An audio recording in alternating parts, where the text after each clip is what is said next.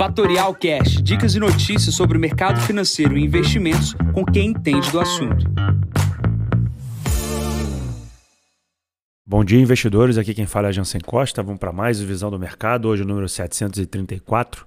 Hoje é dia 31 de maio, 7h25 da manhã. Desaceleração na China acende alerta e derruba mercados. Começando aqui pela própria China, o PMI industrial oficial caiu para 48,8, pior do que a previsão de 49,5.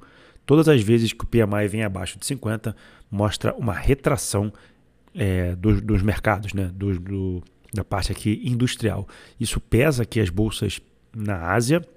Hong Kong cai 1,94%, o Nikkei, que é Japão, cai 1,41% e as outras bolsas também na Ásia também caem. Puxando assim o minério de ferro, que chegou a cair mais de 5% durante o pregão, durante a noite, porém fecha com uma baixa de 0,42% aqui no porto de Dalian, fechando quase que cravado $100 a tonelada.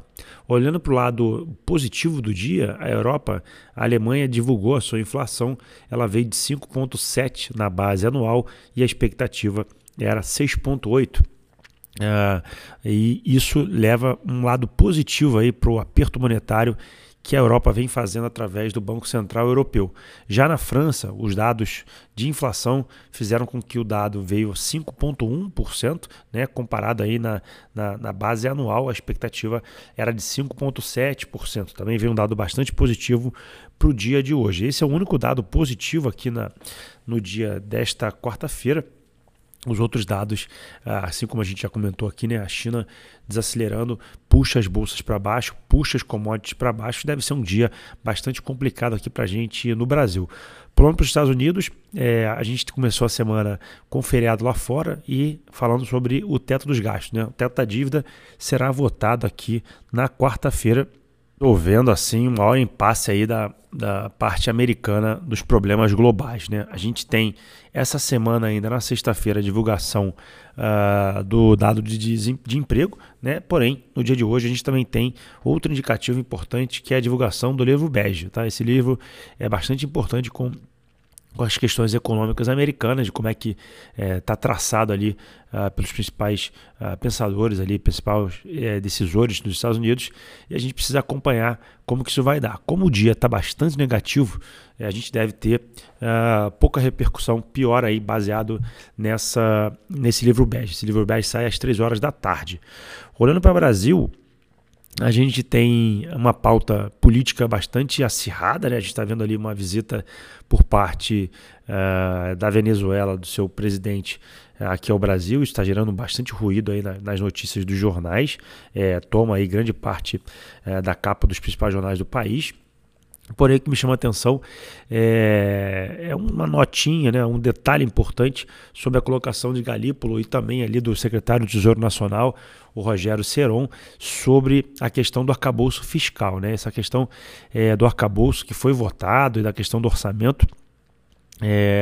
Essas alterações que foram feitas no Congresso, elas apertam bastante o arcabouço, até bastante positivo por um lado, mas aquela frase que Tebet colocou, que era crível, factível e de fácil entendimento, já começa a cair por terra, dado que já começa-se a fazer contas em função dessa limitação do teto dos próprios gastos ali que foram colocados acima da inflação, já obrigando o governo já no ano que vem a cortar de 40 a 60 bi.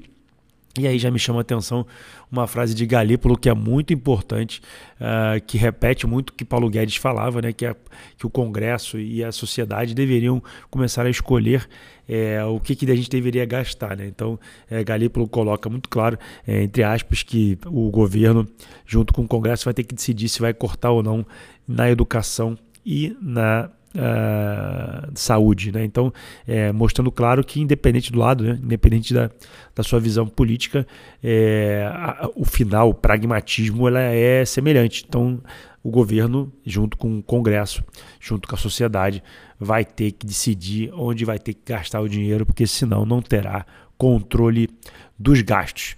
Olhando aqui para a semana também, na quinta-feira, amanhã, a gente tem a divulgação do PIB aqui no Brasil e na sexta-feira a gente tem a produção industrial aqui no país. Em uma agenda fraca de notícias corporativas, a gente vai ficar à mercê do mercado internacional.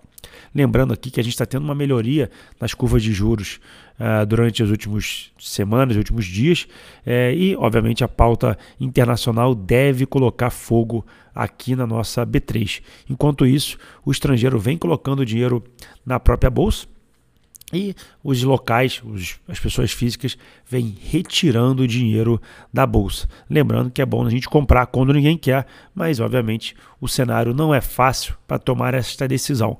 Na agenda de hoje, a gente tem, começando aqui de manhã, às 9 horas da manhã, o PNAD, às 10h45, PMI de Chicago.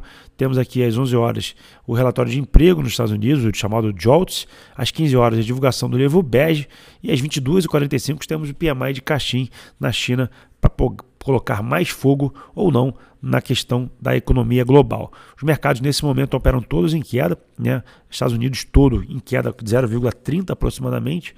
Europa, como eu comentei, todas em queda. Europa, queda também. E commodities para baixo também, junto com o seu Bitcoin. Petróleo chegando à barreira ali de $70, 73 dólares o barril do tipo Brent. O Bitcoin cai 2,49, chegando a 27.135 dólares.